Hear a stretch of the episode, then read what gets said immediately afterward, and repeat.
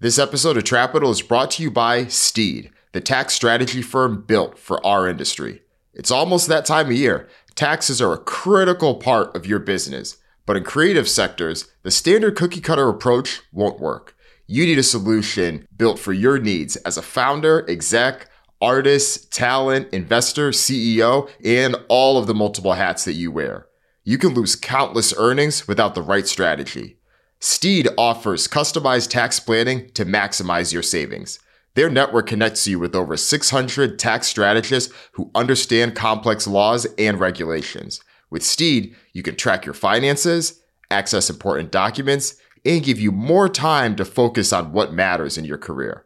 The company has worked with execs from United Masters, Spotify, and some of the Trapital listeners already use Steed. Due to the high demand, the waitlist is now 1,600 strong. But Trapital listeners can skip the list and get a free consultation to see how much you can save. Want to learn more? Schedule your free consultation with Steed using the link in our show notes. And when you talk to them, tell them that Dan from Trapital sent you. Well, we make stars, and if you come through this door, you have a chance of becoming the next Taylor Swift. You have a chance of becoming the next Ed Sheeran, Ariana Grande, The Weeknd, whoever. But is that really true?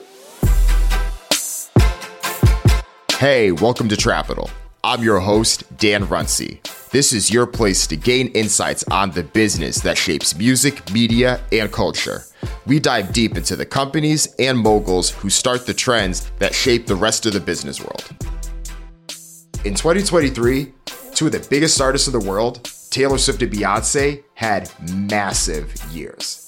Taylor Swift had the first ever billion dollar tour, Beyonce had a half a billion dollar tour, and they both made tens of millions of dollars in box office revenue from their respective concert films. Both of these artists maintained awareness in the public consciousness and in the culture in a way that it's hard for any singular artist to be able to do. But both Taylor and Beyonce have been in the limelight making commercially successful music for decades now. What does it look like for the artists starting out today, though? What does their ceiling look like? Can the artists starting out today or that have broken through in the past few years reach the same level and have the same level of commercial success that we've seen from Taylor Swift and Beyonce recently? To answer this question and break it down, I'm joined by Tati Cirisano from MIDiA Research. And we talk about some of the newer artists today. We talk about Billie Eilish and Olivia Rodrigo. But then we also go a couple of years before that, looking at artists like Post Malone and Dua Lipa, Doja Cat, SZA. What does their ceiling look like? Can they have a year like we've just seen two of the biggest artists in the world have? If so, what's working in their favor? If not, what do the industry dynamics look like? And what does the appropriate ceiling look like for an artist breaking through today, given TikTok and all of the other things that are competing for their fans' attention? I really enjoyed this one, and I hope you do too. So let's take a deep dive into the next generation of artists and what the realistic ceiling looks like for them. I'm joined with Tati Cirisano from MIDiA Research, and we were texting. We're texting a couple weeks ago, and we are texting about Dua Lipa and the song Houdini because this is a song that came out hot on the charts and fell off pretty quickly. And this isn't the first time that you and I have had a text exchange about Dua Lipa specifically. I think we're both fans, but it brought us down this broader conversation about whether or not the stars that have gotten big today in the music industry, when I say today, I mean artists that have gotten big since streaming really took off, can they ever catch the level of fame, success, commercial performance of the stars that came before them? And she was a good person to talk about this, but I think there's a number of people that we could go down this rabbit hole with. The the topic at the very core of it is something that is basically all I've been studying um, since I moved to MIDiA, and is one of the things that attracted me to MIDiA in the first place was their their work on this topic. So I felt that this year was a timely place to start with this because the entire year there's two people that we've been hearing more and more about and that's Taylor Swift and Beyonce. We see the massive tours that they've had. We see how record breaking everything that they've had, whether it's the private performances, whether it's the big deals, whether it's Taylor Swift's billionaire announcement, whether it's the concert films that they have. And it's also not a coincidence that these are both people that have been famous and established as stars for a very long time. Beyonce, we're pushing 25 years now at this point. I mean, even before that, I think she was signed to Columbia almost 30 years ago. And Taylor Swift, we're pushing 20 years. as well, just dating back to her being a teenager and moving to Nashville to get everything started with her career. And you think about all of the artists that are trying to break through now. A, can they get to that level? And B, will it take 20, 25 years for them to be able to do the same? But that's what really made us pause because there's so much opportunity. You hear about how it's easier than ever. And of course, there's plenty of success to be had in the industry, but this is a star making industry, an industry that is driven by the people that can reach to the top. And right now, there's only a handful of people that can reach the top. And when we're talking about that level, these are people that have been in our lives for a very, very long time. Yeah, no, it, it feels like the perfect year to talk about this. And, you know, on the, on the one hand, there's been this guiding theme for the whole year of this idea that, oh, there's too much music out there um, nobody's breaking through. You know, there's this oversaturation, which is the first episode that I recorded with you, Dan, was about music industry oversaturation problem. Um, but then I think with with Beyonce and Taylor, it also brought up this sort of paradox where a lot of people in the industry were saying, how can you at the same time say that everyone is going deeper into niches and every and there's no mainstream, yet Taylor Swift is, you know, making history with this billion dollar tour moment. Um, and that's a paradox that I we will unpack. um, but yeah, I think all of those things make this just the perfect time to talk about this. So is monoculture dead? Because that's the thing that we kept on hearing for the past decade. But after this past year, do you think monoculture is dead? I think it's dying. I don't think it's entirely dead, but I think um, um, if you if you listen to that podcast about the the fragmentation that we had, um, we talked about how you know you think about in the CD era, you had maybe five or 10 artists to choose from as a listener that were sort of fed to you through mainstream media. And you could go and discover other things, but essentially, you know, you didn't have you didn't have as much to choose from and those artists kind of dominated. But now we're in this era where you have everything and more to choose from. You have algorithms driving you deeper into niches. You're not just limited to new music. Everything is new as long as it's new to you. Um, so I think it's just natural that culture is sort of fragmenting. Um, and we do see this in the data. One of my favorite points to bring up is from uh, BPI and their All About the Music study every year. Um, I always wait for it to come out to see this this one statistic, which is what percentage of all annual audio streams in the UK um, came from the top 100 tracks. Um, and in 2016, it was 10%. Last year, it was 4%. So that just shows like you still have these hits. So I don't think monoculture is dead. You still there are still, you know, those those things, but I think it's I think it's dying and we see that in the in that trend of how the hits aren't as aren't as big anymore. They just aren't dominating as much. And that's where I think that depending on the lens that you look at, things are different because I don't think it's necessarily dead. I think it's maybe dead in the way of looking at the way things may have been in the CD era, but there's also a lot that's different then versus now too that kind of works in the other way. So I guess as a as an example there, the fact that streams themselves or what comes out from the listener share of music isn't necessarily as dominated by the top 100 songs. I think that's true. There's also this other aspect of now because there are so many places where someone like Taylor Swift could be in your face, whether you're watching an NFL game, whether you're going to AMC to go to watch a movie or whatever it is, you always see this person. So there's some aspect of that that can give you a bit of that like inescapability that you could have had 20, 25 years ago when you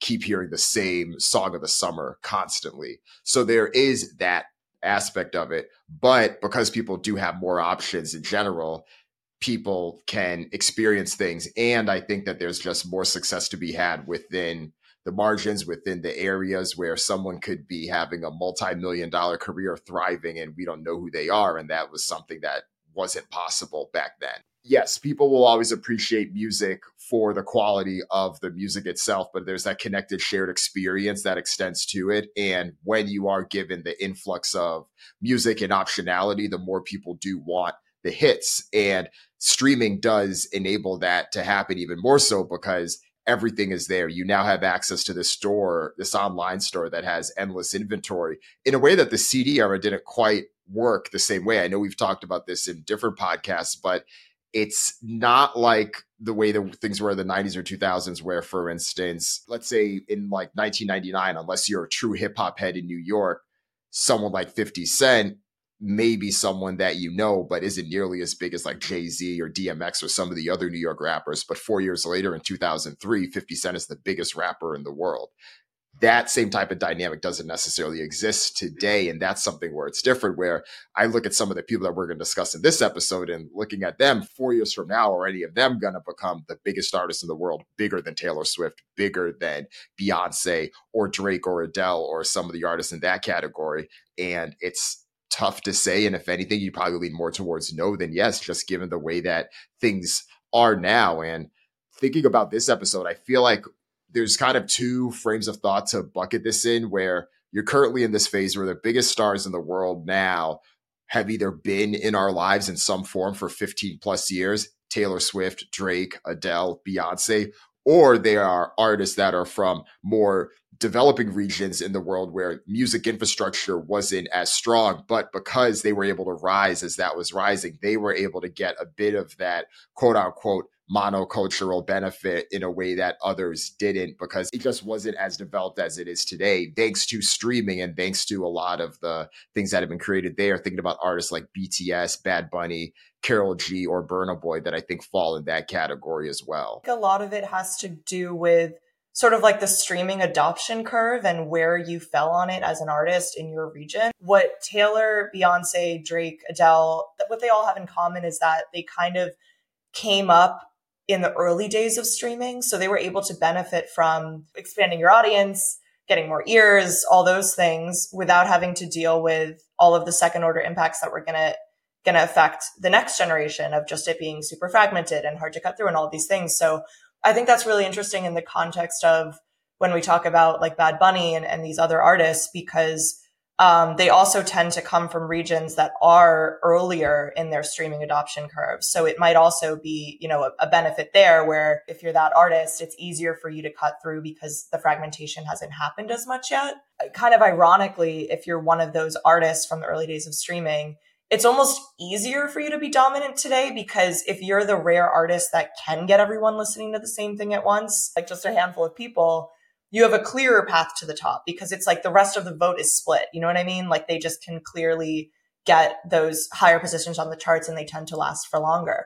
That's why it can also be confusing to talk about this stuff because fragmentation is happening at the same time as Taylor Swift is bigger than ever. And I think that's kind of why. It operates in this world where timing plays a bigger factor than people think. Yes, someone like a Taylor Swift or Drake are talented, but you could take someone that was just as talented, had all the same credentials and everything else. And we're, we're going to talk about some of those artists in a few minutes, but they couldn't be as big as the late 2000s version of Drake or the late 2000s version of Taylor Swift and what they were able to do then the next decade. It just doesn't work in that same way. And I think the other thing too is thinking about both the model and how the DSPs work and function because they are in many ways incentivized to give each user the music that they most want to listen to. And people that listen to streaming services, millennials from a generational perspective are the largest generation group that uses those services. That's one thing. And then two, people always go back to the music that they like that came out when they were in high school and they were of college age. So when you compound those two together,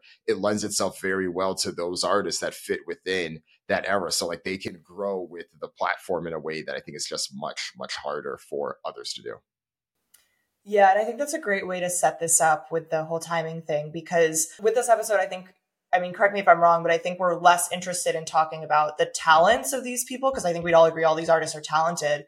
It's more what role is the current state of the industry playing in their ability to actually make it and will they be able to reach those heights? Um, so i think that's kind of a good way to set this up too. Because i think to some extent you could say that the talent is neutralized but people can have their debates but i actually don't think that it even matters to an extent because i think that a lot of these new artists have just as much talent. And again not the purpose of this discussion but i think that the dynamics make a bigger influence here than anything. When we're talking about the biggest artists in the world, because I know that the term superstar is this term that, to be honest, I've heard at least like 42 plus artists and their managers refer to them and their artists as superstars. And it's something that can lose its meaning a bit. But what I'm talking about this, we're clearly talking about the past years that we've seen with the artists that we mentioned earlier, where we're talking about stadium level tours. We're talking about when you release a music or when you have a headlining moment or appearance somewhere, it creates a true moment that can be hard to quantify just beyond the numbers, just given the impact. Thinking about something like Beyonce doing her Coachella performance or something like that, or Drake and some of the various things that he's had and other intangibles in that type of way. And there's a number of artists that have had Billboard number one hits. They've had songs that have had billions of stream on Spotify, and we're going to get into that. But we're clearly talking about there being levels to this because we are now in you know 10 plus years of no other pop star being able to have a bigger release on when their album comes out than Taylor Swift and no other rapper being able to have a bigger release when their album comes out than Drake. That's just kind of the way that things are there. I think with that, we can jump into this and go with some of these artists. And we split these up into tiers here. And again, these are not tiers of talent. These are just tiers in terms of where they are today. And as we're going to discuss, their potential likelihood to be able to get to that level. So for tier three, we have Billie Eilish, Olivia Rodrigo, we have Burna Boy, and Post Malone. I think we should start with Billie Eilish. She's fascinating because I think in many ways she burst onto the scene as someone that spoke for Gen Z in a lot of ways. She was one of the embodiments of that image. She was also very particular with both her and her team about how they looked at both her music and her touring and even things like not releasing an album up until 2019 even though she was putting out music since 2016 going on tour. I think she technically is now on her or at least completed her fifth or sixth tour depending on if you count the few shows she did before the um the pandemic with that tour. So she's someone who has done very well both critically done well commercially and has checked a lot of the boxes that you would expect someone that could be the biggest artist in the world to. When i was kind of thinking about this I felt like maybe we even underestimated Billie by putting her in this third tier. Like I know the tiers are also a little bit to do with when you came up. You had the same thought. yes, yes. I was That's literally so going through, funny. and I was like, "Oh man, we might have been a little," but but but no. I want you to continue because maybe we'll, we'll see why why we thought that. I, I was looking at um, how she really does well across all fronts, which I think is one of the things that's so important about reaching that level of superstardom. She streams really well. She had 64.2 million monthly listeners on Spotify when I checked. She sells albums. She, the biggest venue she's headlined is a stadium. I think she t- did her first stadium over the summer. So her, you know, touring is huge.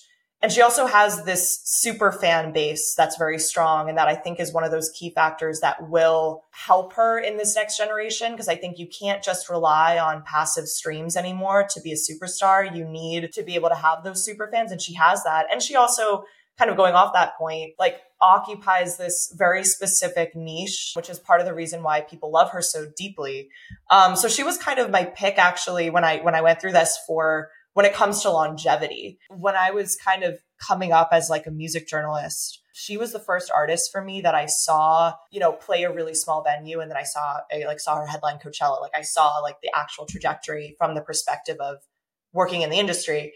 And I remember having this thought like, oh my God, I'm watching like the next generation superstar come up. And this was before all this fragmentation stuff that, you know, I started to, to study, but I kind of still feel a little bit that way that she will have that longevity and she has global appeal is another thing i was going to say um, which is another important factor here. You know she's touring in asia. I think that's where her first stadiums were. She's all over the world. So what did what did you think? What made you feel like oh we didn't give her enough enough light? I think there's a few things. I think that she albums stream well. We're talking hundreds of millions of streams when they do debut had hit singles on each of these albums, has also done really well on the award circuit as well. We could debate about how important that is, but that album, Where Do We Go? She won four Grammys that year. I mean, no one had won the big four Grammy awards since Christopher Cross with the, the that um, the yacht rock music in like the early '80s. We just hadn't seen anyone do that, and I think it'll be very tough for anyone to do that again. She may win her second Oscar this year for the mo- for the song from the Barbie movie she just did SNL for, for the third time recently. Again, some of these things don't necessarily matter as much, but she's checked all these boxes where she spent the time, as I mentioned, to build that touring product where she did a bunch of these small venues honestly all the way up until 2019. That's when she really started doing, you know, larger auditoriums and arenas. And now, as you mentioned, she has done shows in stadiums. She's headlining Coachella. And I think she's the closest thing that you get to someone truly feeling like they're a spokesperson for a generation, whether they like that title or not, almost in the same way that in the early 90s with Ice Cube, Dr. Dre, and Kurt Cobain and artists like that, you started to see people become spokespersons for Gen X in that way. I think she has a bit of that with herself. So there's a lot that's there. The thing is, though, there's still a bit of a difference between like where she is now and some of the other artists that we mentioned from that perspective. I can't say that I've heard a lot of her music in you know supermarkets or places like that and again not that that is the threshold you need to get to but again maybe she could be up a tier from like where we're talking but i do think that there's a lot there longevity but longevity to obviously continue like where she is. I'd be curious to see how much higher she could get from here but obviously it's a clearly a very successful commercial career. I think she just turned 22 years old so there's plenty of runway here. She takes her time between albums, which makes sense. Um, you know, isn't like a, I don't want to say that any of these things are bad or good, but in terms of like what's, I guess, advantageous or what you're incentivized to do in the streaming era is release all the time. Um, so I do sometimes feel that the artists that release more often, um, maybe do have a better chance at that. And if you're the type of artist that really needs those couple of years between albums, which is again makes sense. uh, I think it, it, it, can that's a factor i guess is what i'm saying. I think she also got hurt a bit by the pandemic. By this i mean that in 2019 she dominated the conversation in a lot of ways that i think was harder for anyone to really because a lot of that time was her breakout in a mainstream way. I think a lot of people were trying to figure out wait this is how Gen Z looks. This is how Gen Z dresses. This is the kind of music they like. It was a bit of that discovery moment. And I think that worked out well for her. That album um, has still done commercially better than even this most recent one has, Happier Than Ever. I mean, it still has done well, but she was able to hit a moment there. And again, she was touring year after year, smaller venues. She opened for Florence and the Machine. And then she started a tour in March of 2020. She did three shows. The last show was March 12th, literally a day after I think it was the NBA and a few others had shut down. And then at that point, she ended that tour. And then it wasn't until she released her next album a year later and then just went on tour this past year. So of course, she's still doing her thing. She's still been able to create music and everything else. But I think there was a sky high trajectory of where everything was going, especially after that Grammys win. And then I think for her, just given where the momentum was, the pandemic was a bit of tough timing because that was when she was going to be able to see a lot of those fans on the road. And it isn't until three years later that she was actually able to do that. I was just looking at some of the stats here about the album's comparison. So when we all fall asleep did 194 streams in its first week versus Happier Than Ever did 114 streams in its first week. So it was a bit of a, little bit of a drop off there. I don't think she had as many big singles from that album as she did from the earlier one. But again, I think there's still a lot that works in her favor there. But yeah, I think that was the one thing I saw that made me think that, oh man, like there's clearly a lot there. I mean, Happier Than Ever was huge, but I do think that Bad Guy was one of those songs. I mean, it went diamond and I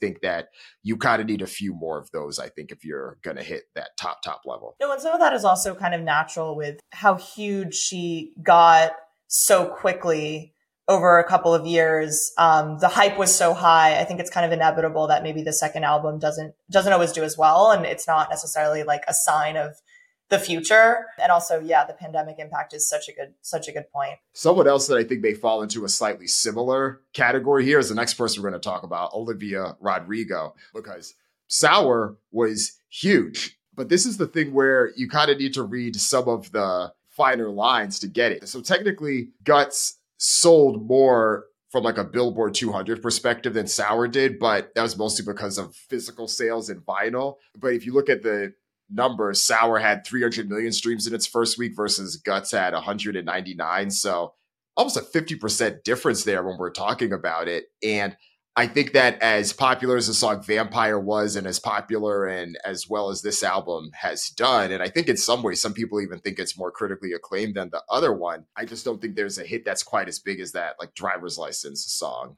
on this. And I think sometimes you do kind of like need that type of hit to be able to have things carry through. I will say she does, just based on like interviews and things, um, she does seem to be very intentional about wanting to take her career step by step and not just kind of going for every opportunity out the gate. Like, not wanting to go straight to arenas, wanting to start her first tour smaller, things like that. I, I, I, feel like she did take a, a significant break from kind of being in the public eye, which again comes with its costs.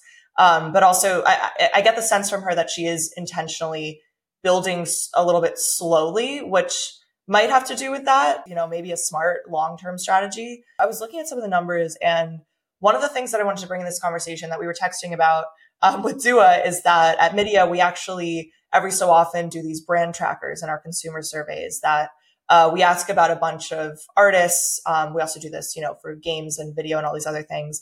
And we just see how aware consumers are of them. And then we see if they like them or not. And this is only fielded in the US and the UK. So granted, it's like a limit, more limited scope, but some of these artists were on there and I was looking at contrasting, uh, Billie and Olivia Rodrigo and Olivia is interestingly about 20 percentage points behind Billie when it comes to brand awareness, which on the one hand makes sense because I think Billie is kind of the bigger star and has been just around longer. Like she had her breakthrough moment a couple years earlier.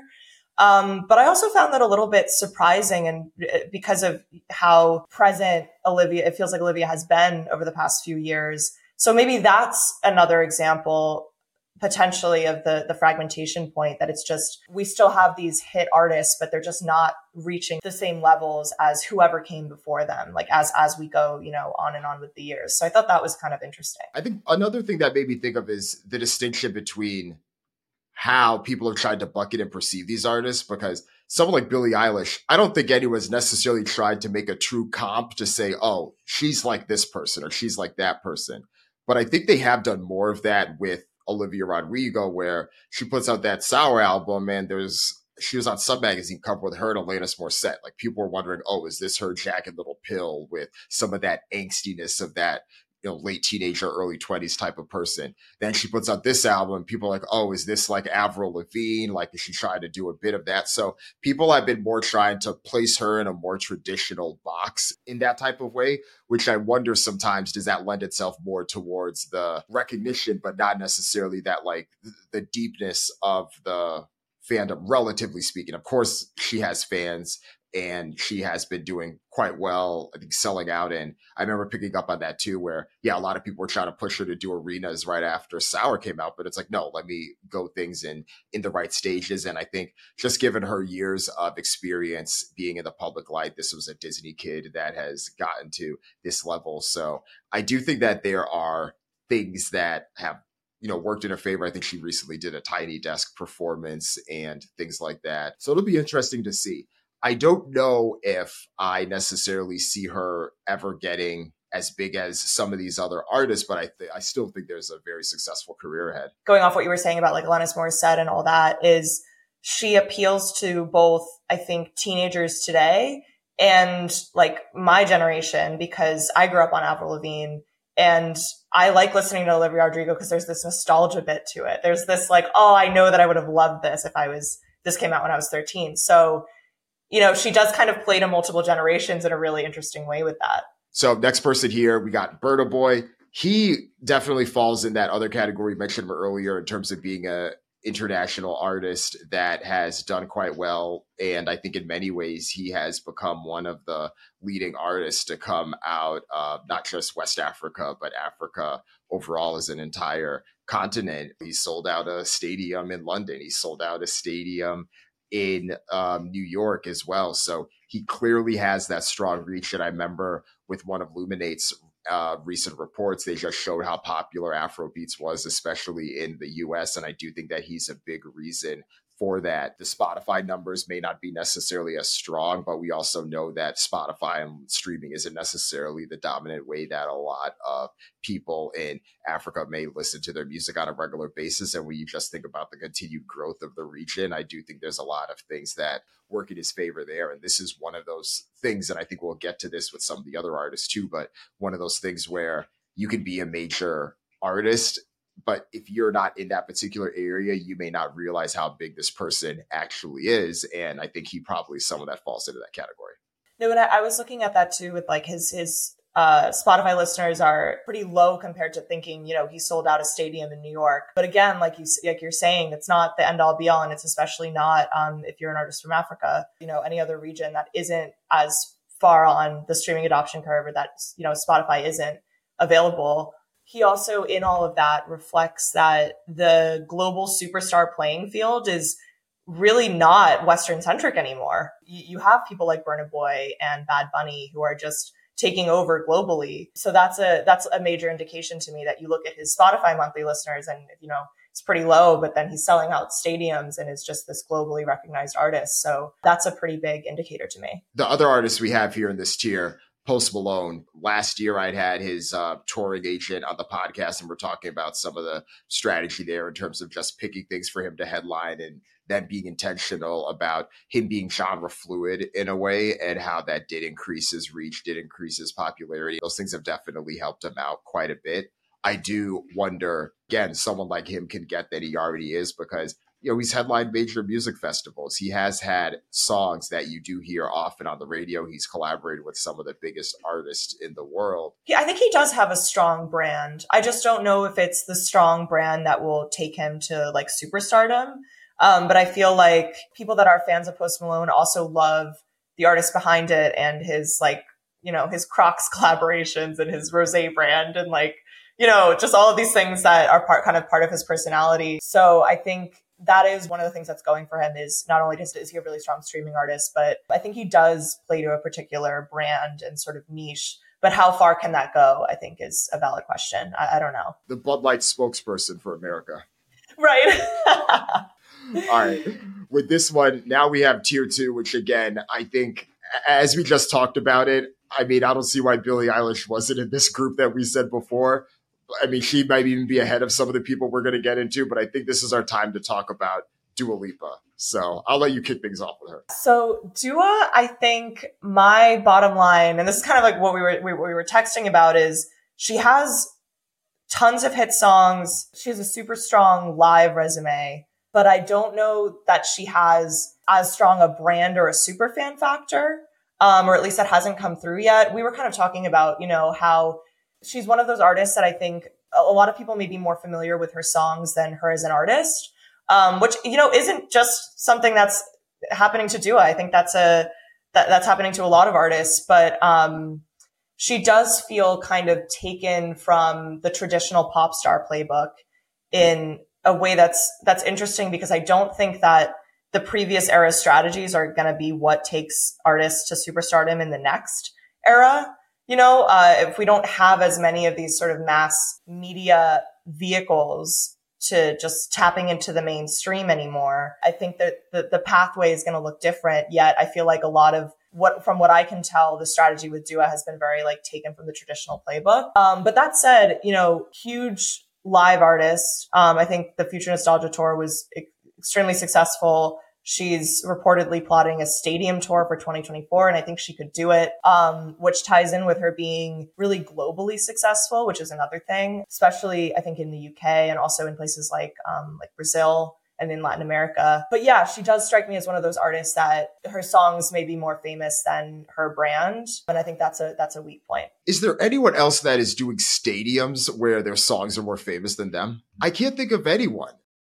I didn't get to see the Future Nostalgia tour. I would have loved to. It looked amazing, but it felt to me kind of like it was um, going for the show, not necessarily because you're a fan of the artist. Like I was telling, I was telling you how um, my mom went with her friend, my mom isn't like a huge Dua Lipa fan. She just thought the show would be would be fun and entertaining, and it was. People that went said that it felt like you were at a club. It seems like a lot of people uh, loved the spectacle of it um, more than anything, and maybe that's part of the reason that there's that discrepancy where yeah, she's she's touring stadiums, yet her songs are more famous than her. I don't know. Yeah, she's interesting because I also think her music also has a slow burn factor to it where either it burns slowly or sometimes it may just not burn at all. But for instance, Dance the Night, the song from the Barbie soundtrack. So that song comes out two months before the movie comes out. I looked at some stats, and that was another one where for the first month or so, 15 million streams.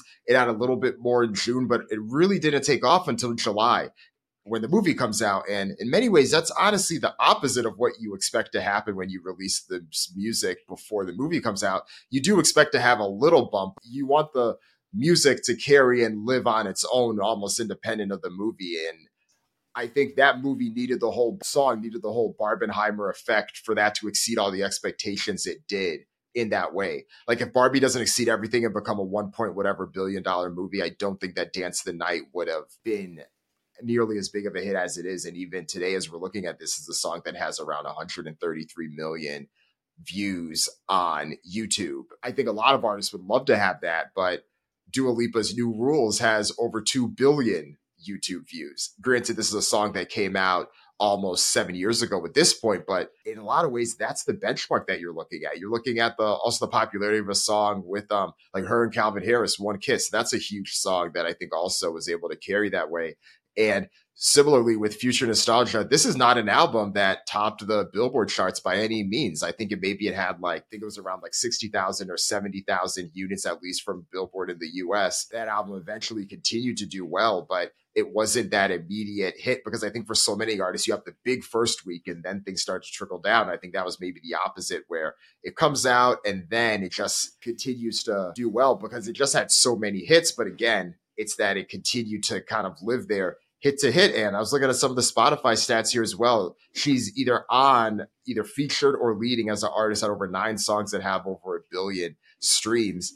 And I think similarly with how we started the text exchange with Houdini, that's a song that started off hot, but I just haven't heard as much commentary about it since. And she did all of the press circuit, doing all the interviews and all of those things to push the song, but it just wasn't quite there. And who knows? Maybe that song will have its own slow burn itself, but I just don't quite see it right now. I will say I love that song. I feel like I was responsible for many of many of the streams that kept it up. Um, but no, I think there is something to be said for the fact that her last album was in 2020, and yet she seems like she is always in the conversation um, in some way. I feel like I'm always seeing photos of her. She's always guesting on shows. She has her own podcasts. Like, like you said, she was in the Barbie movie. Like she did the Versace collab. Like I think that she does keep herself relevant. She does do a pretty good job at that. But to kind of back up what I was saying about do people know the artist behind it? She's another one that I looked at on our survey, and um, she's about 30 points behind Taylor Swift in terms of brand awareness in US and UK. And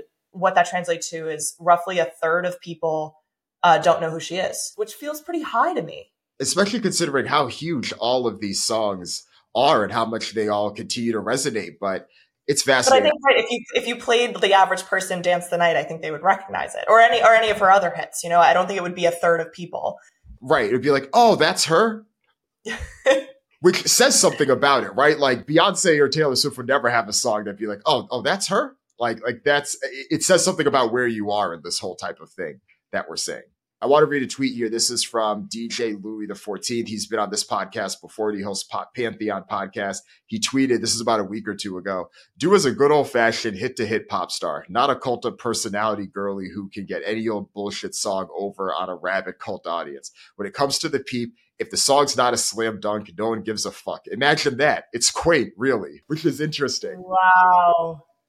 I mean, I don't think he's necessarily wrong in that way. I think he brings up a good point, though, that especially that it, it, the problem with being that type of artist is if your song isn't incredible, it's not going to go far at all. Whereas if your song is pretty good and you're that cult of personality artist, people might love it anyway. Um, it might get that extra boost. So that's kind of like a risk, as he put it, hit to hit pop star it's almost in just to make the comparison, it's almost in the way that, again, back to Beyonce and Taylor Swift. I think there's a lot of Beyonce fans that thought that Renaissance was good, but nowhere near the previous three albums that she had put out before that.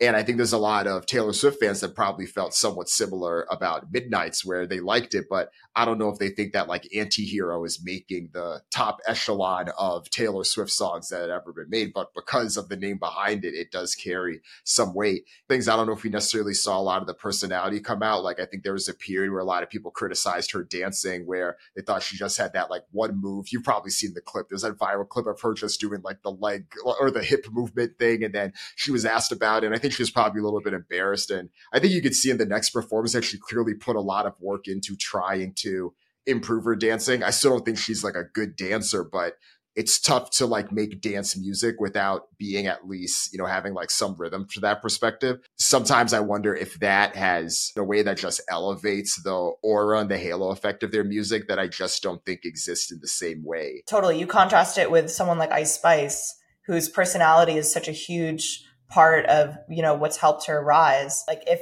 there was a 73 questions with Ice Spice, I, I'd watch that immediately. the 201, I would be honestly a bit less interested in um, because I don't get the sense that there's that big personality behind it. I don't know. It's, it's tough. It shouldn't be a fault, but it is. Like if I was, if I was an artist, I think people would always, would, would all say, Oh, she's so boring.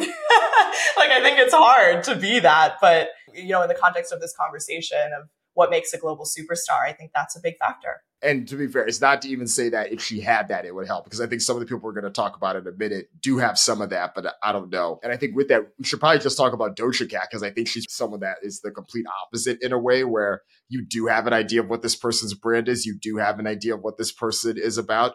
You may not necessarily like everything that she has to say. You may scratch your head and think, like, what's going on here?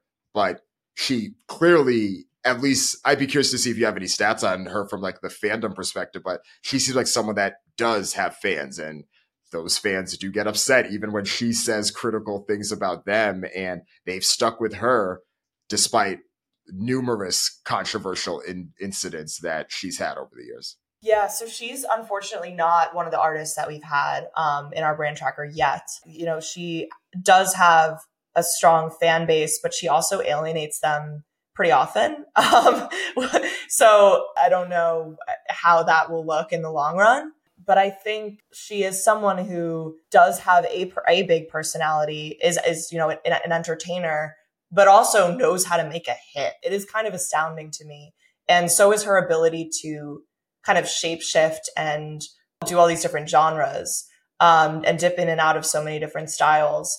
And I think that that's something that will help her I also think with with Doja, she might be one of those artists who rose up kind of right before we really hit this hyper fragmentation period. And so I think she might be in that position where she is one of those rare artists who can get a mass of people listening to the same thing at once and ride that path to the top in a market where everything else is so fragmented in the way that Taylor Swift has done. Maybe she won't reach as high, but I do think, you know, her breakthrough moment came kind of like right before everything hit its peak um, in like 2018 ish. I actually think she's pretty strong. Do you think she's stronger than the people we've talked about so far? Like I, compared to Billie Eilish, I think she's probably the person we've probably spoken about the most favorite. Yeah, so that's far. that's the first one that came to mind. I think Billie's probably stronger in my mind because I think she has that. She has more of that fan base power than I see with Doja. What do you think, Dan? I think that Doja is better at making hits, as you mentioned. I think she's probably better at making hits than maybe honestly anyone else that on this list that we're going to talk about. I mean, even like recently with like Paint the Town Red on Scarlet, I think that was huge. Planet Her was similar to Future Nostalgia in that way where there were just so many hits that came from that album. So I think that works in her favor. I do think the big distinction between Doja and Billie Eilish, though, is that I don't want to say people like her more because that isn't even it. I think that Doja's fans really do like her, but I think that the approval rating for Billie Eilish is likely higher and that there's just been less controversial things that have came out in general. And I mean, I've even heard rumors about things like Doja Cat, whether it's Grammy submissions and things like that, just not necessarily getting the same love. And some of that being because some of these voters are like, eh, I mean, we like her music and maybe we'll nominate her, but we're not going to go farther than that. And I do think she has one win, but I think those are the things that may hold her back from being in the recognition for one of these big four categories. Well, she no longer win best win art, best new artist, but one of the other three categories. So I do wonder how that may work in her favor. But to the other extent, I mean, she is doing an arena tour. She does have Ice Spice with her on this tour as well, at least in some of these stops. So there clearly is a lot I think that is working in in her favor. It's tough. I mean, it is tough to kind of put them together, but I do think the difference that she has probably she has as many hits as someone like a Dua Lipa, but I think she also has a bit more of that cult of personality following, even though she can likely get in her own way a lot of the time. Having a really strong brand and, and personality can go either way. It can mean that fans latch onto you and are obsessed with you, or it can mean that it gets you into trouble sometimes uh, with your fans. So from a live standpoint, that seems to be a really strong point for her. I mean, I, I don't think I've seen her live outside of a festival setting. The clips that I've seen of her shows looks like fun.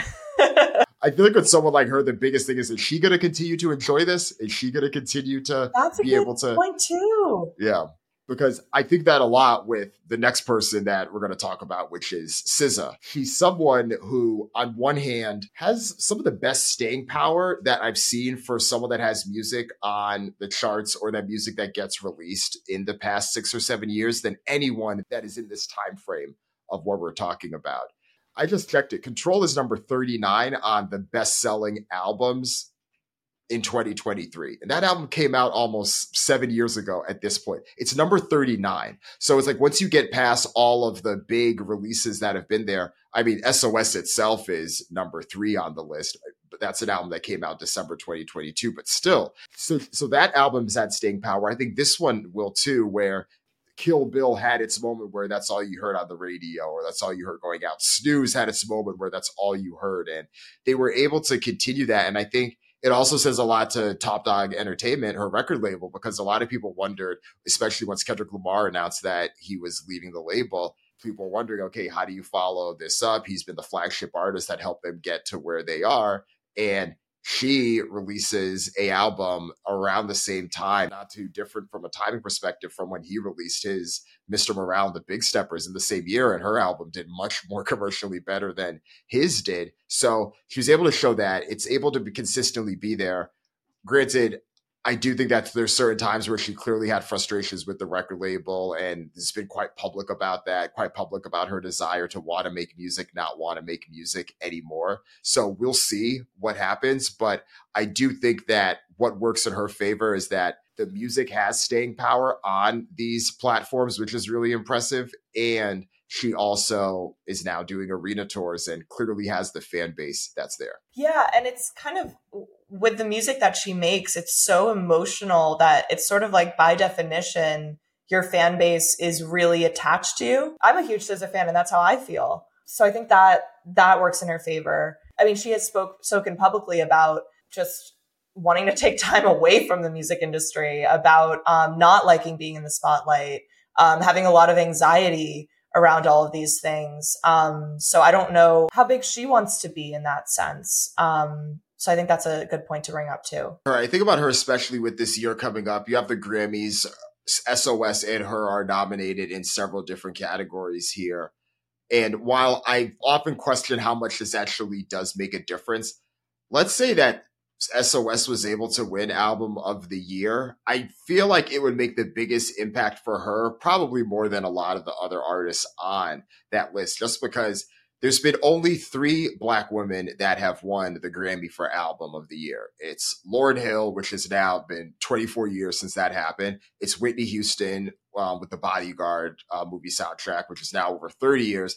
And then you have uh, Natalie Cole, uh, Nat King Cole's daughter, with Unforgettable. But I think a large part of that was the wildness of her and her dad singing a song together on the album. So it would be very rare territory and just seeing how the fan base would rally and I think come through in a way that if some of these other artists won that are nominated, not that they aren't deserving, but I don't think it would quite resonate in that same type of way because, you know, we've seen Taylor Swift win. We've seen some of these other artists get their fair shake at things too. So I think it would likely make a huge difference and she clearly can. We'll see what happens. But I do think that it would probably make a bigger difference for her career in terms of reaching that level in terms of in, in, in, what we're talking about here. And I think you're right. It would mean a lot to the fan base. I feel like her fans would feel like it's personal. Like they, they took part in this win, you know? Um, I think it would be a, a special moment for sure. I think too, though, the thing that is probably a little bit different with her again is the, the, the personal life aspect and like do people feel like they know this person do people feel like they want to connect with this person and I think people may feel like they want to connect with the person for sure. But again, sometimes I feel so superficial the amount of times that I bring this up, but we clearly saw that Taylor Swift's career went to a whole nother level when the drama happened with the Masters ownership and everything that happened with Ithaca and all those other stakeholders, right? It was a career turning point for her, especially from where things were in her career a couple years before that with you know Kim and Kim Kardashian and Kanye West and the whole drama over over over famous and stuff, or even Beyonce, where I think Lemonade was huge, but let's say that the footage from that elevator incident never came out like would that album have been made the same way? Would people have had the same association? So there's part of the attraction of it where it's not just supporting the music it's also oh i got to hear what taylor swift says now on this album that she releases when she's finally out of this thing or she now has her own version or I have to go listen to this Beyonce album to hear what she's going to say about Jay-Z because we may not be caught up in like the personal lives and the drama and some of the to be frank salacious details of some of these clearly extremely talented people it's a reminder that getting to these levels that we're talking about isn't just solely about the music. One thing that's interesting with SZA and artists like her is when you're an artist whose music is so lyrically driven and you're writing very vulnerably about things that are happening to you, I wonder how much that can actually take the place of having an online presence or engaging with your fans or doing these other things that that same artist might be uncomfortable with. Like that can sometimes, I think, be a stand in where fans still feel like they know you and feel close to you if at least your music is really telling those stories. I was thinking about that recently. Um, I was reading this interview with Karol G actually, and she said something like, um, "The fans connect to me because." Everything that I'm writing about is like my diary. And I thought, huh, like I, I wonder if, if you're an artist that can successfully do that, maybe that's a path to not have to be in the limelight so much. But I do agree with you, like all of those things, yeah, have an impact. So it's tricky. It's like back to the Adele Adele thing as well, because we talked about her her ex-husband that's the father for a child isn't necessarily someone that was in the positive light but people are clearly aware that she had a divorce and that was a lot of the focus of that album 30 that she released in that way. Like so that's there and now she herself is also in a celebrity relationship with um, rich paul lebron james's agent. So there's things there that people do like clearly catch on with. That'll be interesting though, because I think again, I wonder how much of that unfairly matters to some of these male artists that we're going to talk about now that I think are in this next tier. And with that, we could talk about some of that. I know neither of us probably want to talk that much about, but we're going to, which is Morgan Wallen. He is someone that, in a lot of ways, had a very commercially successful year in 2023 last night was probably the closest thing that you had to a song of the year, song of the summer that was shown objectively in the streams. Even thinking about times where I was outside going to different events, I did hear it quite often. And country music does have this thing where because there's not as many young stars that do come through. If you are a young star and you're able to help grab the reins, this is someone that recently turned 30 years old this year. He's able to do that. And this is someone that is been in the limelight for some time now. He was on The Voice in the mid 2010s, but things really started to kick off for him in the past few years or so. And he has been able to have his fan base and grow pretty popularly because of that and because he's doing it in a genre that really didn't have a lot of young stars but he's also doing it in a genre that is also willing to pay for music and if they are going to do it they're going to do it in the ways that can put more money in the artist's pocket whether that's not listening on ad supported services. They're going to listen on a paid service. Or if they do, they're going to go buy a physical album, whatever it is. But he's also someone that has had his fair share of controversies, whether it's disorderly conduct and things like that in Nashville, which have been quite unfortunate to see, especially during the pandemic and things just didn't paint him in the proper light. He had said a lot of comments about, okay, I'm going to work on things and try to become better. But then soon after, there's video footage of him saying the N word, and that then goes viral. So he apologizes again for that. So it creates this pattern where it's hard to necessarily feel like he is someone that is going to be a true like fan favorite and there's many reasons to have issues with him but it's also tougher to fall in line with the fandom because after the controversy broke about him saying the n-word the sales spiked and the sales spiked in a way that was quite frustrating to see because there's always been these connotations and thoughts about not even connotations and thoughts but a very justified belief about country music and its racist origins and just not welcoming black artists and not welcoming black people in general. Even as recently as some of the controversy when Lil Nas X had released Old Town Road and he tried to release it as a country song and they said no things like that. So it just didn't sit with a lot of people in that way. And I've even heard conversations from other platforms that do feature artists that will say, no, we are not going to do that. And I'm not even talking about in the immediate aftermath after the viral N word clip of him went viral. I'm talking about now, like conversations I've had in the past few months where they've still said, no, we're not going to do it. And just how concentrated his fan base is because to your point, his fans have stood by him through all of these controversies. I think not only stood by him, but defended him and probably overstreamed and overbought the album in support of him during that time. He has a lot going for him in that, but it also means that if he wants to expand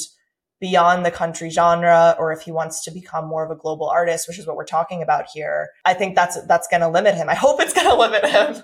Yeah it just feels like everything is so concentrated with him in the country genre. Um, and that's also something like an interesting point because country music has been slower to adopt streaming. So maybe the entire genre and its listener base are also a little bit further behind. And so morgan wallen has fewer country artists to compete with for his listeners. And so it's easier for him to get to the top. I think that's, a, yeah, that's another thing that's happening for him. To that point, I saw a stat from Luminate that of all country music on demand streams in Q3, 10% belong to Morgan Wallen. I think he does have a lot going for him there, but I don't feel that he can go global or kind of transcend beyond the country genre, which is probably ultimately what will hold him back. Um, and for reference on that too, um, in comparison with Bad Bunny, the other artist we're going to talk about, Wallen is number 232 in the world on Spotify, while Bad Bunny is number eight. The fascinating thing with country is that someone like Garth Brooks is technically the best selling solo artist of the 20th century. Part of that is because of the volume of music that he put out, but also just the frequency and the fact that he was selling to a concentrated fan base. And he was also touring that product often and was doing it in large venues on a regular basis. There are many people that can think of 90s music and could feel like they could tell the whole entire story of 90s music in popular culture and not even mention Garth Brooks's name.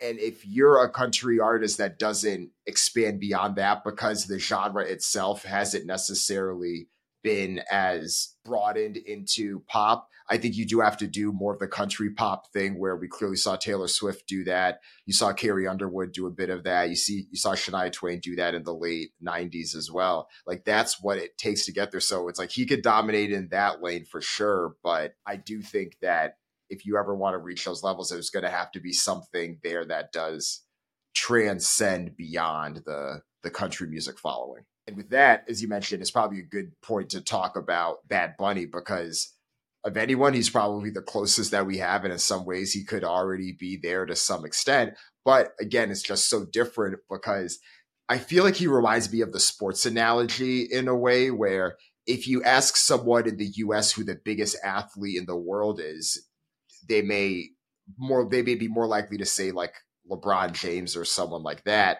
But if you actually think about it, it's Lionel Messi or Cristiano Ronaldo, and it isn't even close in terms of who it is, just considering how big their footprint is, especially when you're looking at, at least from Messi, you're looking at Latin America, and at least with Cristiano Ronaldo, you're looking at European athletes and just everything else more broadly. And I think that Bad Bunny probably falls in line with this as well. We're now talking about four straight years being the most streamed artist on Spotify. His album Un Verano the most streamed album ever on Spotify. And that's just one platform. He clearly has a strong base everywhere that he touches. He's done the big venues. He's done the the crossover opportunities where he's been on WWE, he's been on SNL, he's done all of those things and he's done the commercials too. So he clearly is checking all those boxes and because of the timing he's rising as latin music is rising in these industries thanks to streaming thanks to him in a lot of ways it works in his favor. He's definitely my top pick i think of all the artists we've spoken about of the one that i think has the biggest chance of reaching those levels. Again with with latin america being also a, a region that streams more than others is something that I've seen in, in a lot of reports further behind on the adoption curve. He's also an artist who releases prolifically and also knows how to create hits. Kind of represents this fresh evolution of a very young genre of reggaeton, which kind of only emerged in the 90s and has a lot of room to grow itself.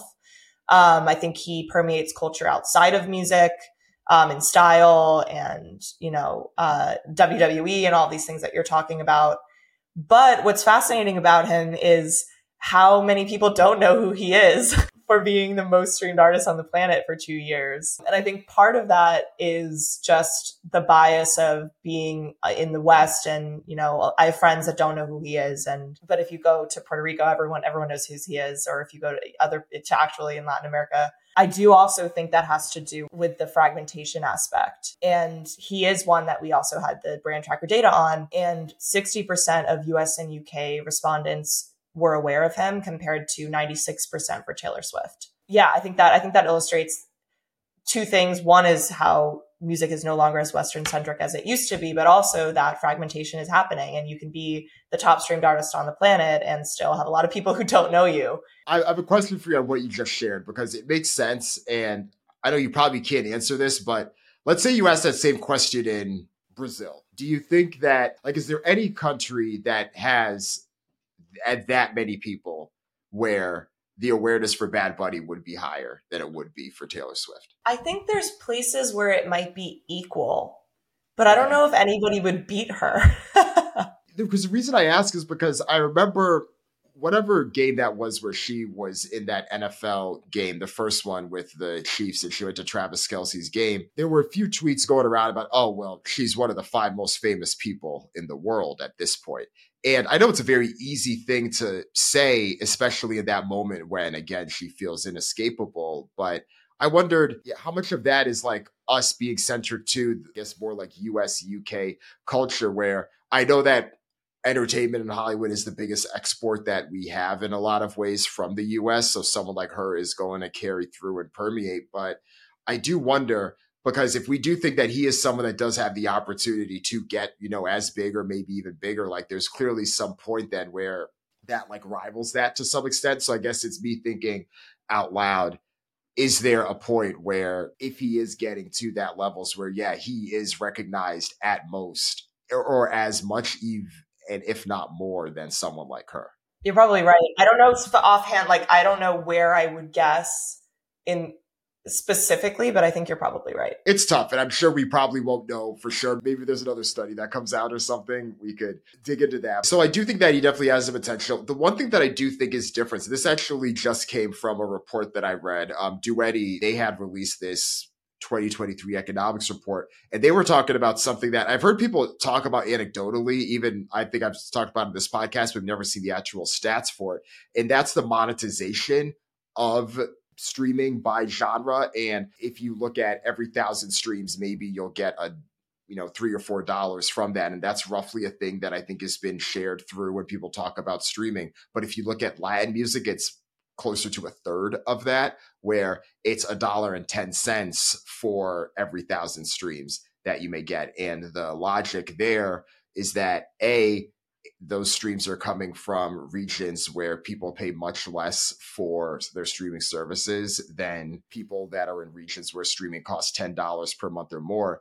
And a lot of those people may not even be paying for stream because they're listening to it on ad supported services. So if you're comparing the streams, but if you're comparing the money that's generated, quote unquote, per stream compared to an artist like Morgan Wallen or an artist like Taylor Swift, where more of their users, there's a higher distribution of their users that are paying 1099 or more for the service. That then allows them to make much more money. If an artist sold the most albums, they were probably the most popular and also made the most money. But now, now that it's consumption based with streaming for, for the popularity side, it's it's just different. Like you're saying, Bad Bunny might be earning less even though he's streaming more. So that's an interesting long term trend. Yeah. Right. It's something that we just don't see as much, right? And I think if more of that stuff was present, it would probably focus on having a stronger conversation that I feel like is at least a bit closer to talking about revenue and profit and loss and how decisions actually do get made in this industry.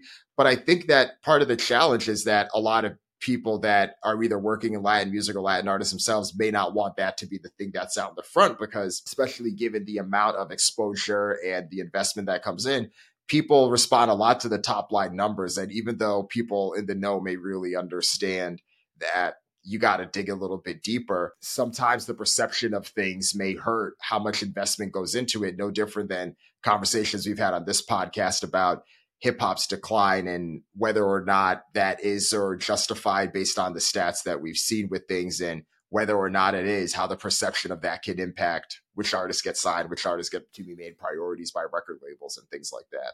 It also means that the um, the industry is growing less Western centric when it comes to music consumption and what artists people are listening to, but it's still just as Western centric when it comes to where the money is concentrated. Artists we haven't mentioned, but artists that, let's say, you're either starting off today or artists that are trying to come in brand new because you go into these record labels and you see the pictures of these artists, many of them the ones that we've talked about here, and you're often sold on this image of well, we make stars, and if you come through this door, you have a chance of becoming the next Taylor Swift. You have a chance of becoming the next Ed Sheeran, Ariana Grande, The Weeknd, whoever. But is that really true? Because that's what we're really talking about with this conversation. Is that really true? Even if you have all the talent in the world, even if you have the best producers, the best songwriters, all the packaging in the world, does the environment today even allow you to do that? And is that being communicated enough in that way? And of course, it's not that I think anyone's trying to overly sell something, but there's also the things that aren't being said because, of course, you want to be able to show off the laurels you have from all the success you've had when someone comes in. I don't know if that is necessarily always translating to people having a true understanding of what the ceiling is. I think it is a problematic thing. And I know we've both written about it how we can't keep using the previous generation stars as sort of benchmarks for the next generation. And we can't necessarily just compare where those artists are at in their careers and use that to judge things. It's it's a fundamentally different landscape that they're working in. So I think my position with with all of this is that there won't be an artist that reaches the Taylor Swift level from the new generation of artists that they may come close, but I think it's just becoming so much harder to break through and get kind of tap into a mainstream when it feels like a mainstream doesn't really exist and that our, our pathways into it are sort of disappearing. I think there'll be more artists that sort of occupy this cult star role, but aren't really, you know, necessarily superstars in that global way. Yeah, we need to change our definitions here. I look at someone like Dua Lipa and it made me think of a career like Katy Perry, where I think also someone that maybe felt like a bit more hit to hit, not necessarily someone that I think had like a true cult following of personality in the way that I think that once the hits weren't coming anymore, kind of fell a bit out of the pop music world of relevance from that perspective. Of course, I know she's so relevant. She's on American Idol and stuff like that. But I think it's been at least 10 years since you know, a huge hit has come out in that way. And I look at someone like Olivia Rodrigo, big, but is this someone that I think can ever be bigger than like, let's say Ariana Grande? Because she's someone else that also came up in this same time frame when we're talking about probably even a little bit earlier. I mean, that's now been 10 plus years at this point. So I think each of these people may have comps like that where, okay, I can kind of see how this person could be like that person, but again, even that's tough. So not that even that's like a anything that's not seen as a success by any means, but I still think it's a hugely successful career. But I think that anyone that thinks that they're going to have a Michael Jackson in the 80s or Taylor Swift now career just isn't as realistic. We're not saying that there aren't stars anymore. The question is, are we going to reach these levels of global superstardom of an artist like Taylor Swift? I think the answer to that question is probably not.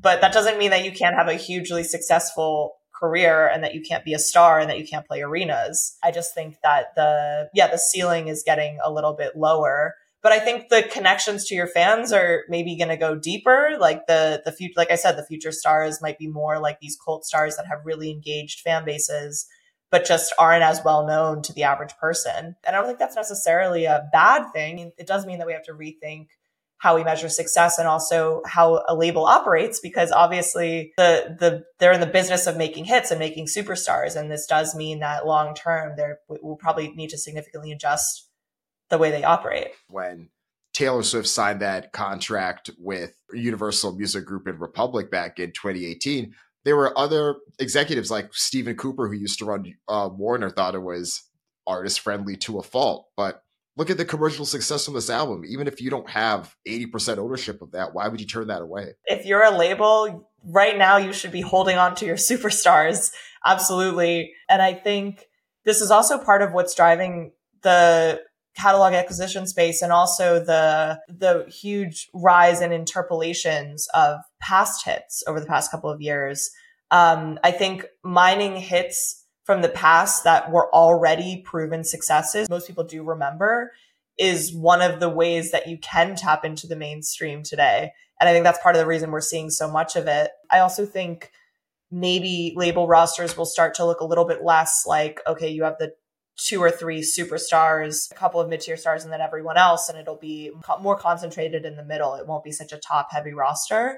But I don't know. It's funny. Someone from a, a label actually asked me this question you know, said, I've been reading all your work on fragmentation. How do you actually think that we, sh- that it would look to change a label to, to work in this? And it was really hard to answer. but I do think that we're going to continue to see these labels continue to keep some of these aforementioned artists we're talking about there long as possible because then if you have some new artists and they're interpolating something that they did, then you get both of those, right? Like you get everything because they're interpolating something that's from an artist catalog that you already own. this is a good place to bring up something I meant to say earlier, which is we don't talk enough about the fact that Bad Bunny is mostly an independent artist. You know, he has a deal with Sony, I believe.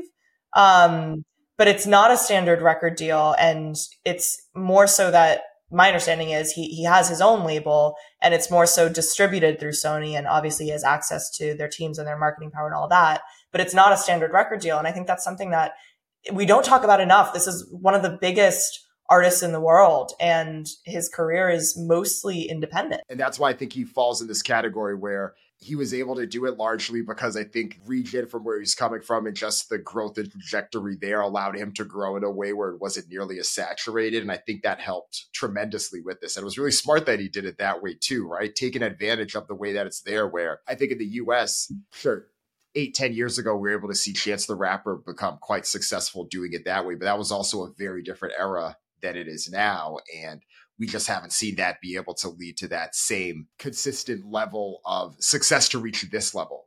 Both you and I know a lot of these artists personally and have featured or highlighted them in particular ways, but I think at this level, it's tough to do it.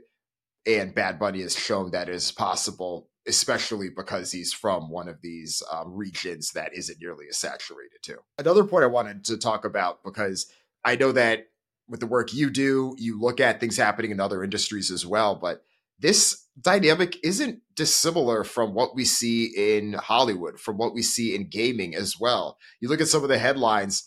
You look at um, Grand Theft Auto 6, that's the biggest video game ever, the sixth edition of this game. This is the one that gets a billion dollar budget. It isn't some brand new thing that people are testing out. There's a proven fan base that's here. And the last one almost came out a decade ago. So that, that's the closest thing you have to a Beyonce or Taylor Swift of the video game industry if you're trying to make a comp for there. And then similarly in Hollywood, you look at some of the people that are the big names that continue to sell movies. It's Leonardo DiCaprio, who's almost 50 years old. It's Julia Roberts. It's Denzel Washington, who's almost 70 years old these are the names that are often the ones that are looked at. And it's not that there aren't young actors that aren't just as talented as they were when they were coming up. It's just a completely different era where it's tough to be able to get there. As good as an actress like Florence Pugh may be, the dynamic just isn't there for her to become, you know, as big as some of the names that we had mentioned,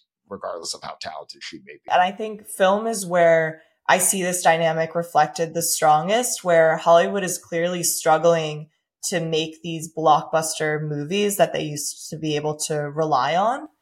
And on the other hand, when you look at what studios are having success, A24 comes up a lot, which is a studio that is focused on films that fall outside of the mainstream and are very, you know, niche and sometimes weird and like don't, aren't supposed to appeal to the mainstream.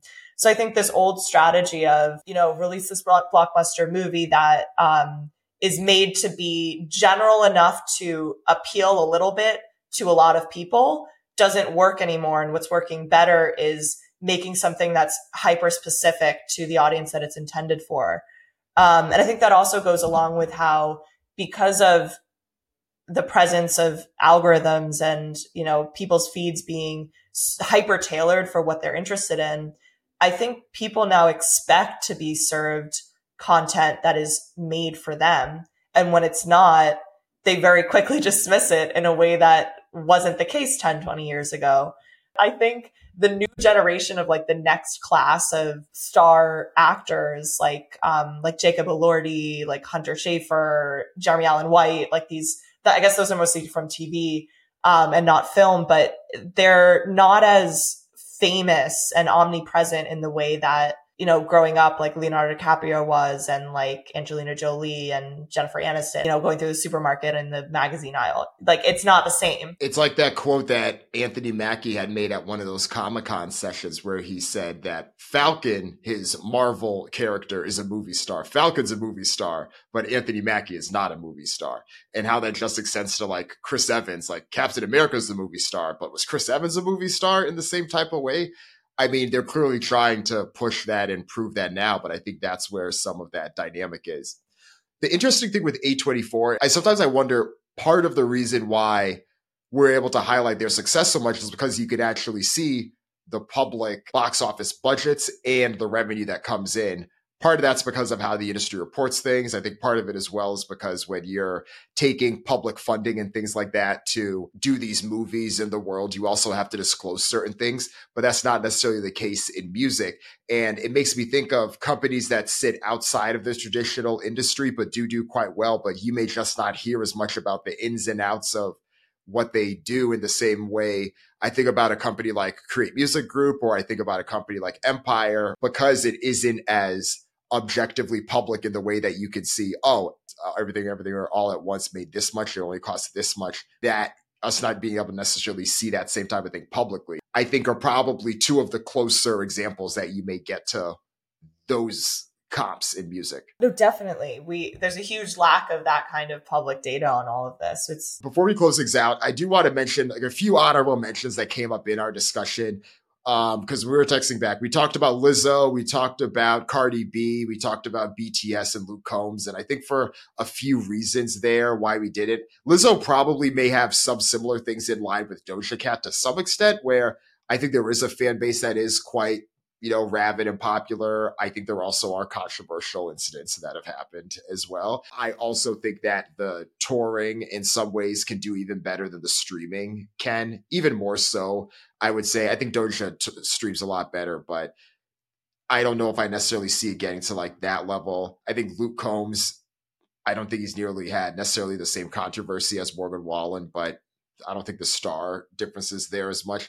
BTS, if we're having this conversation three years ago, I think definitely would have been in the mix. But when the group is on hiatus, I think it's a bit tougher. Although one of the band members, I think, was featured on a popular song this year, but it's just not the same as the whole group. And I think Cardi B, as much as I think that she's kind of worked the pay me for this and now do this, pay me for that and now do that, and kind of itemized her career in that way.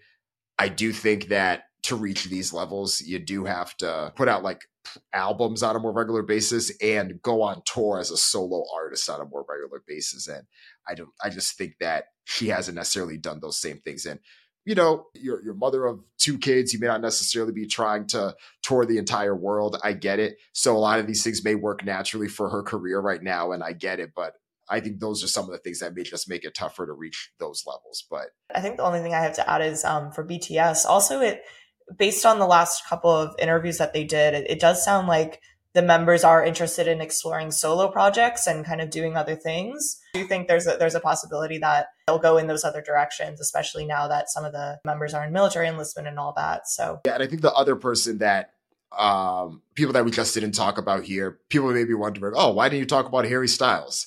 Sure, his solo career may have taken off, but he's been a pretty big star from One Direction for over a decade now. So, I mean, you got to count all of that also the Weeknd was the other one, right? Yeah. Like started up in the mid to late 2000s, something like that. Like late 2010s, I think. House of Balloons or the trilogy had came out. I oh, think it was yeah, like House yeah, of yeah. Balloons that came out. He uh Drake had featured him on the blog post like leading up to Take Care. So I think it, it's been like 13 years now, though. I would say. I mean, good for him. He definitely hit stadium levels, performed at the Super Bowl, and I think has done a lot of those things. I think he's had a very successful career. Can he be even bigger than he's already been? I mean, I don't know. I think he was one of him and Dua Lipa are kind of two artists that I think in the same way that we talked about Billie Eilish, the pandemic kind of worked against her just because of like where it fell with her like timing of everything. I think it likely worked to the Weeknd's favor because he released an album like right when things were in quarantine and then he was able to kind of dominate the sound when or dominate airways when a lot of other artists really weren't. I think the one thing i'll say about the Weeknd that's interesting is from our brand tracker in contrast with the, a lot of the other artists i was looking at he has lower brand awareness but higher streams and a higher proportion of super fans which i think means two things.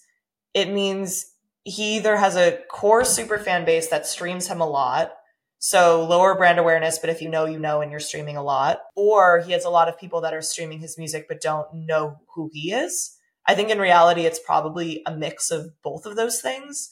Um, but I thought that was interesting because that did make him stand out in contrast with the other artists on this list who had actually pretty similar ratios of, you know, super fans to awareness and like kind of similar brand awareness. So that was interesting. It makes me think of the stats that I know that we would never be able to get access to, but how many of the streams were on demand streams where it was actively chosen to listen to it versus how many were algorithmically played or suggested to you because Blinding Lights is the most streamed song on Spotify last time I checked. It's either that or Shape of You. So I may be misspeaking, but either him or Ed Sheeran is always kind of going back and forth between one and two there. You mentioned the super fans piece what are the Weeknd's fans called? Like, does he have a oh, super God, fan I base? I don't know. What are they called? I have no idea. I, I have no idea. I don't know. The XO crew? Really? That's what they're Someone called? Please, please verify. the XO crew? Oh, they got to have something verify. better than that. Can you think of any male artists that have a fan base name? I guess the BTS Army. A group, though, not an individual artist, though can save that for another day. But um, yeah, before we, yeah, we can have a whole podcast on that. yeah. But yeah, before we close things out, anything else on this topic or anything that comes up? Like we said, this was the perfect time to talk about this. I'm really interested to see how much of our predictions are right or wrong. Um, so let's revisit in a year, I guess, and see see how we did. Let's say four years from now, because I think that's kind of the threshold that we're talking about, where four years from now, can anyone really become the biggest star? Because I think for a lot of these people, it's been several years that they're here. And for the average pop star, even in the streaming era, you kind of have a four or five year window of being the person and having your music resonate and resonate strongly in that way. And Dua Lipa's on year seven. Even going back to her, you can clearly see that they're still pushing things that she's featured in this movie coming out called Argylle. There's a bunch of other Hollywood actors in it. So it clearly looks like something that they're putting a ton of money into. But yeah, I just wonder with a lot of these artists, we're clearly seeing them be big now. And are they ever going to be bigger than where they currently are today? Because you kind of have to be to be in this kind of conversation that we're talking about. And things can always take a turn. You never know where things are going to go, right? It could have been hard to predict that after Beyonce had released her album for that she ever would have, you know, went to the continued levels that she would have. She already seemed like she was very successful. This was post single ladies and all that, right? Kind of similar with Taylor Swift. It seemed like, you know, after Red and even after 1989, the, the, the, original version, it seemed like, okay, you saw how big this person is, and now it's clearly bigger. So sometimes you just, it's, it's, it's tough to gauge. And who knows? I think that I think you and I have talked a lot about this, but you think about the biggest artists each decade, like when are we not going to be able to say that it's Taylor Swift, Drake, Adele, and Beyonce when we look back on the 2020s? Are is it are there going to be different people? I think obviously Bad Bunny is someone that would be in that category, but is anyone else that we've talked about today? I guess I guess we'll have to see. And it is interesting how it does feel like a lot of people didn't expect Taylor Swift to hit this level of stardom. And I don't even mean like when she started. I mean, uh, uh even, you know, when she was having major success and she had her breakthrough albums and all that. I still don't think anyone expected her to reach this level. And I've had so many people this year, like friends, family, people in the industry be like, did you see this coming? Like, did you know she was this big? I knew she was big, but did you know she was this big? And yeah, I think it just goes to show that, um, it is tough to gauge and it's something that takes, again, more than five years, more than seven years, more than maybe more than 10. So we might not, you know, we might not know Right. We definitely can't predict. This is technically year 17 of Taylor, right? that's that's what I mean. Yeah. So Yeah. So we'll see. We'll have to continue to revisit this. But Tati, yeah. thanks again for joining. It's been a pleasure. Yeah, thanks for having me. If you enjoyed this episode, please share it with a friend. Send it to one or two people you think would really get value out of listening to this episode. And while you're at it, if you could rate and review the show, that would be great. Rate the podcast on Apple Podcasts, rate the podcast on Spotify, rate the podcast wherever you listen to podcasts. That helps make sure that the word gets out about Trapital and what we're building here. Thanks again for listening. Talk to you next time.